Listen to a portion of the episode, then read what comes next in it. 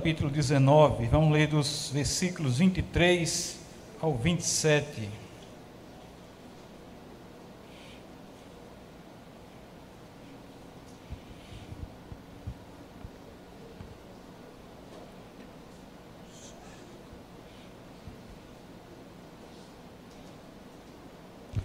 João 19, do 23 ao 27.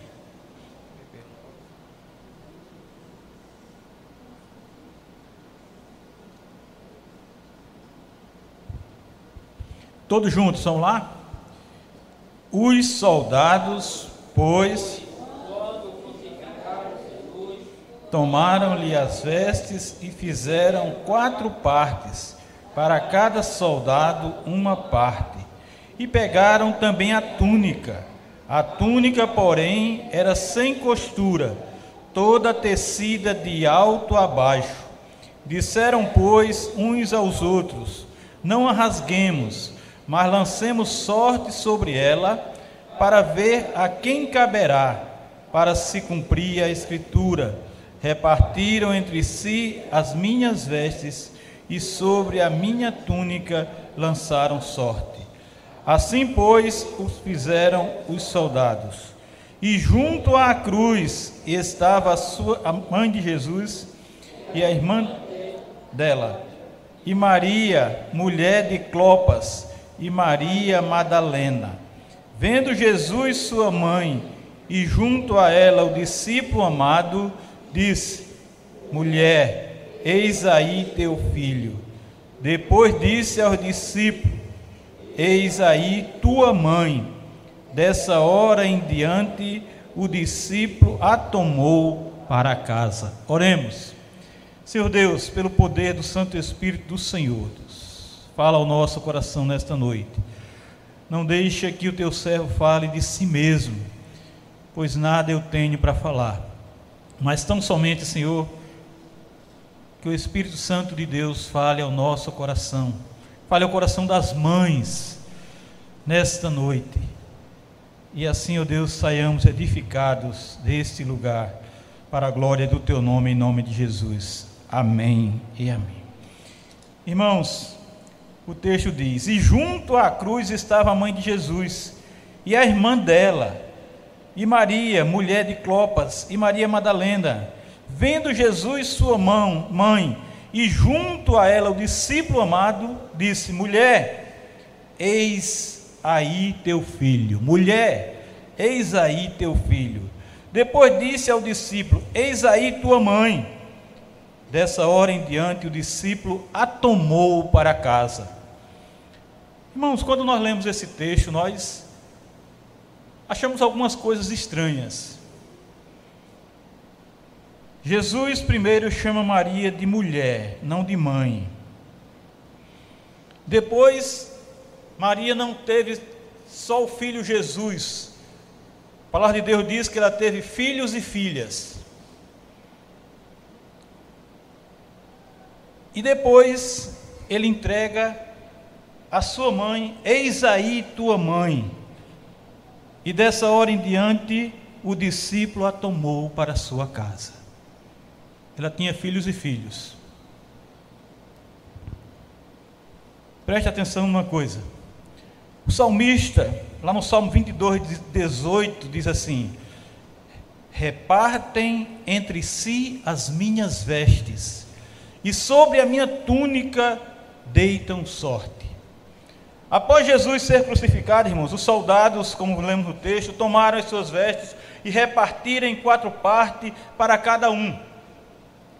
A túnica, então, eles decidiram não rasgar e lançaram sorte sobre ela para ver quem era o sortudo, quem ia ficar com aquela túnica. E é interessante, irmãos, que naquela época as roupas de um homem executado, como estava sendo Jesus ali, pertenciam de direito aos seus carrascos. Era direito deles. Jesus, o Cristo, estava encravado naquele trono, pagando um alto preço por nosso pecado.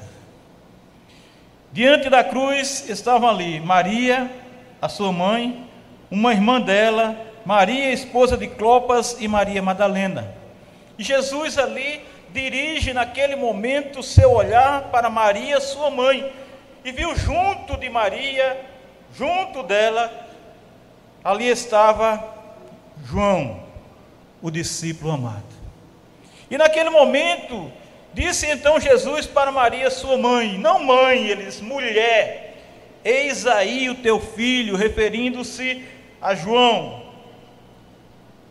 Logo após disse ao seu discípulo João: Eis aí a tua mão, mãe. E João, naquele momento, e daquele momento em diante, a tomou e levou para onde ele residia, levou para onde ele morava, levou para a sua casa. O discípulo amado, irmãos, que encontramos bem antes à mesa da ceia, no cenáculo, um pouco antes, agora está ali em pé, diante da cruz, parado ao lado da mãe de Jesus. Talvez, quem sabe, lhe dando seu braço para que ela se apoiasse nele. Aos cuidados dele, Jesus deixa sua mãe. Aos cuidados dele, Jesus entrega a sua mãe. Dali em diante, o discípulo amado, possivelmente seu sobrinho natural, deve ser como filho para ela e tratá-la como sua mãe, assisti-la como sua mãe, cuidar dela como sua mãe. E uma coisa interessante, irmãos, que a frase para casa de o discípulo ao tomor para casa, veja que interessante isso. No fim do versículo 27, é igual a de primeiro, capítulo 1, versículo 11, onde diz: Veio para o que era seu e os seus não receberam. Como pode ser isso? Era exatamente o que os judeus deveriam ter feito com Jesus com o Verbo, com aquele por quem todas as coisas foram feitas. Eles deveriam ter recebido Jesus, eles deveriam ter abrigado Jesus, eles deveriam ter acolhido o Verbo, eles deveriam ter acolhido aquele que é a vida, o que é a luz dos homens, mas não, eles o rejeitaram a verdadeira luz que ilumina todo homem não foi reconhecida. Não foi recebida pelos seus conterrâneos, para quem ele veio. Mas naquele momento ali, Jesus disse para os discípulos: para aquele discípulo: Eis aí a tua mãe. Dessa hora em diante, o discípulo não a rejeitou. Dessa hora em diante, o, o discípulo não deixou ela para lá. Dessa hora em diante, o discípulo não recusou assisti-la, estar com ela, mas a tomou para casa. Mãe, você já tomou Jesus para a sua casa? Aqueles para quem ele veio rejeitaram. Não tomaram Jesus para o seu coração. Não tomaram Jesus para a sua vida. Não tomaram Jesus para ser o seu Senhor e Salvador. Mas aí você me pergunta: sim, e os irmãos de Jesus? E as irmãs de Jesus? E a família de Maria? Os irmãos de Jesus, aquele, até aquele momento, ainda não lhe eram simpáticos. E então ele não podia lhes confiar esse cuidado nesta hora triste. Talvez nem estivessem em Jerusalém naquela ocasião. Irmãos, preste atenção, uma coisa incrível. Era um sofrimento para Jesus ver sua mãe no meio daqueles que estavam ali perto da cruz. Ele estava sofrendo e sabia que sua mãe estava sofrendo. Ele sabia a intensidade do seu sofrimento, mas ele sabia também a intensidade do, sofrimento de sua mãe. Ele sofria também por causa do sofrimento dela. Mas parado ao lado dela estava o apóstolo João. O princípio de parado, o particípio de parado é masculino e se refere somente a João.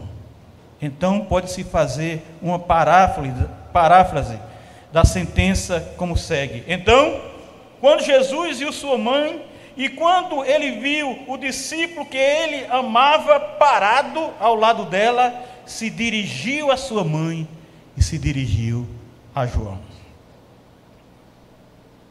Ninguém, ninguém naquele momento melhor do que João entendia Jesus. Além do mais, o amor do Senhor por ele evocava a resposta do amor. Assim é o que vemos aqui na cruz. Jesus o amou, ele amava Jesus. Jesus estava ali naquele, naquela situação demonstrando a imensidão do seu amor, a intensidade do seu amor pela humanidade, inclusive por João, inclusive por Maria. E ali estava o momento de João responder a Jesus: sim. Jesus então, vendo os dois, disse à sua mãe: Mulher, olhe seu filho aí. Era muito gentil de sua parte dizer mulher e não mãe. Preste atenção nisso. A palavra mãe, naquele momento, irmãos, teria feito com que a espada penetrasse ainda mais fundo no coração de Maria. Aquela espada afiada e dolorosa de que Simeão falara lá no início da vida física de Jesus, lá em Lucas capítulo 2, versículo 35, quando Simeão diz: Também uma espada traspassará a tua própria alma para que se manifestem os pensamentos de muitos corações. Aqui na cruz, exatamente como nas bodas em Caná, foi muito gentil da parte de Jesus enfatizar pelo uso da palavra não mãe, mas mulher. Maria não devia mais pensar nele como meramente seu filho. Pois quanto mais ela o visse como filho, mais iria sofrer quanto ele sofresse. Maria deveria agora começar a vê-lo como seu Senhor. Sim, mesmo assim, ela ainda iria sofrer, mas esse sofrimento seria de uma natureza agora diferente. Tem uma diferença agora. Ela iria saber que, embora sua agonia fosse indescritivelmente terrível, essa agonia era, contudo, gloriosa por causa do seu propósito. Ela iria então concentrar-se em seu significado redentor. Assim sendo, Jesus não disse ali mãe, mas Jesus disse mulher pois queria levar Maria a estar nessa situação, nesta posição, e não sofrer tanto quanto ela iria sofrer se ele dissesse mãe. O sofrimento meramente emocional de Maria, como qualquer mãe sofreria por seu filho sendo crucificado, deve ser substituído por algo muito mais elevado e muito mais nobre, isto é, agora por adoração ao seu Senhor. Agora por adoração àquele que é o Filho de Deus. Por adoração àquele que é o Deus Filho. Ao dizer mulher, eis aí seu filho, Jesus estava entregando Maria aos cuidados de João, de, jo, de João que pode bem ter sido seu próprio sobrinho, sobrinho, filho de sua irmã Salomé. João deveria ter uma acomodação em Jerusalém. Embora sua casa de fato fosse na Galileia. E eu repito, e os irmãos de Jesus?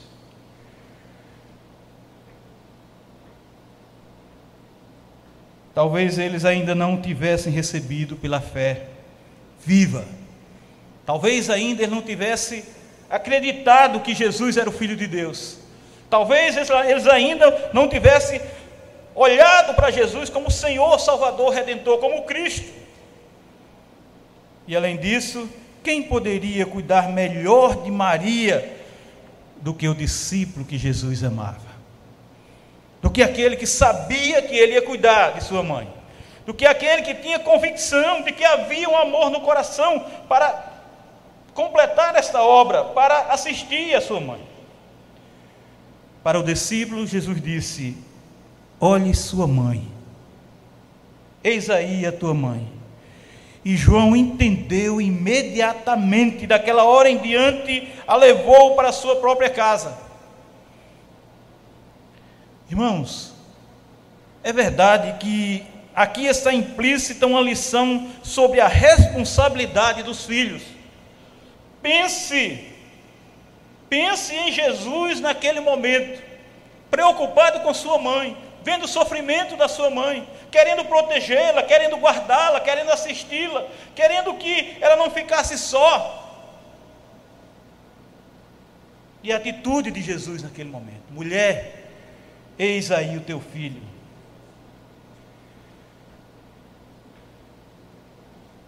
É verdade que aqui está implícita a lição também para com seus pais. Pense em Maria.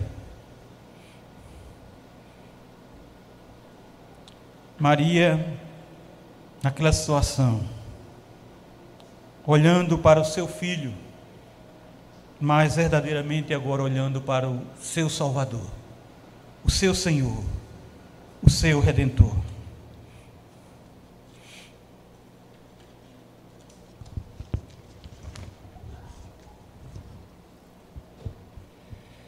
Certamente, irmãos, essa que eu falei não é a lição principal. Sofrimento de Jesus ao ver Maria sofrer, e especialmente seu maravilhoso amor, os seus cuidados de Salvador, mais do que os seus cuidados de um filho para com a sua mãe, estas são as coisas nas quais se deve dar ênfase sofrimento de Jesus ao ver Maria sofrer, e especialmente seu maravilhoso amor, os seus cuidados de Salvador, não de filho, mas de Salvador, de Redentor, de Libertador, mais do que os cuidados de um filho para com a sua mãe.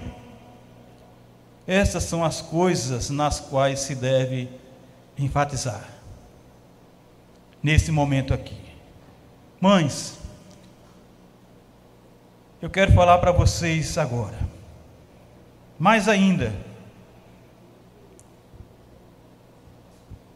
o maior presente que você pode receber, mãe, nesta vida, é saber que Jesus já sofreu o seu maior sofrimento.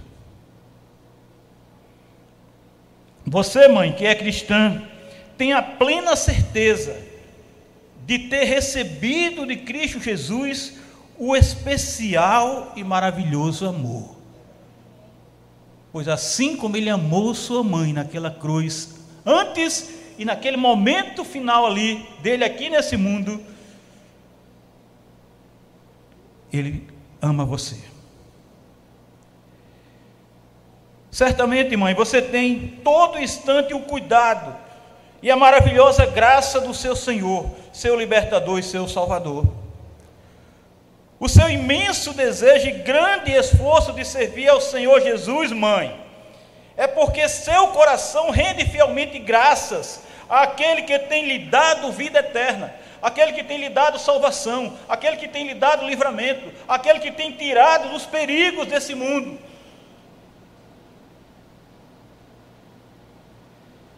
Nesse dia de celebração, por sua vida, mãe, tenha plena confiança, tenha plena fé que Jesus é o seu Salvador. Jesus é o seu Salvador. Viva para exaltar e glorificar o Filho de Deus. E tenha como Maria esse imenso amor por aquele que é a luz do mundo. Seja fielmente, mãe, Seja fiel, mãe, aos princípios bíblicos, à essência da verdade divina, e não a palavras humanas, pois palavras humanas não nos levam para lugar nenhum. Palavras humanas não, não nos instrui a nada. Seja a mãe que ora, seja a mãe que testemunha com santidade, e testemunha uma vida genuína, uma vida genuinamente cristã, que adora fielmente ao Deus Todo-Poderoso. Tenha tão somente em seu coração o ardente desejo de viver piedosamente, servindo ao Senhor, servindo ao Senhor, servindo a Deus, o Todo-Poderoso.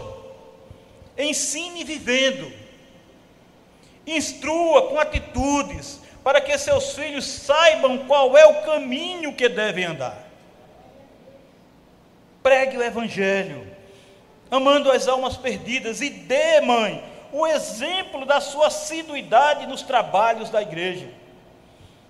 Antes de tudo, mãe, diga exatamente como Maria disse: Aqui está a serva do Senhor, que se cumpra em mim conforme a tua vontade. Como está lá em Lucas 1,38. Aqui está a serva do Senhor, que se cumpra em mim conforme a tua vontade, não é a minha vontade, não é aquilo que eu acho, que eu quero, que eu almejo, que eu desejo, mas a vontade do Senhor. Viva, mãe, no centro da vontade de Deus. E diga também, como Maria disse, como Maria cantou, como Maria expressou o seu louvor ao Senhor quando ela disse: A minha alma engrandece ao Senhor, e o meu espírito se alegrou em Deus, meu Salvador. A minha alma engrandece ao Senhor, e o meu espírito se alegrou em Deus, meu Salvador. Que Deus abençoe, mães. Que Deus nos abençoe e aplique essa verdade ao nosso coração em nome de Jesus. Amém. Louvemos ao Senhor.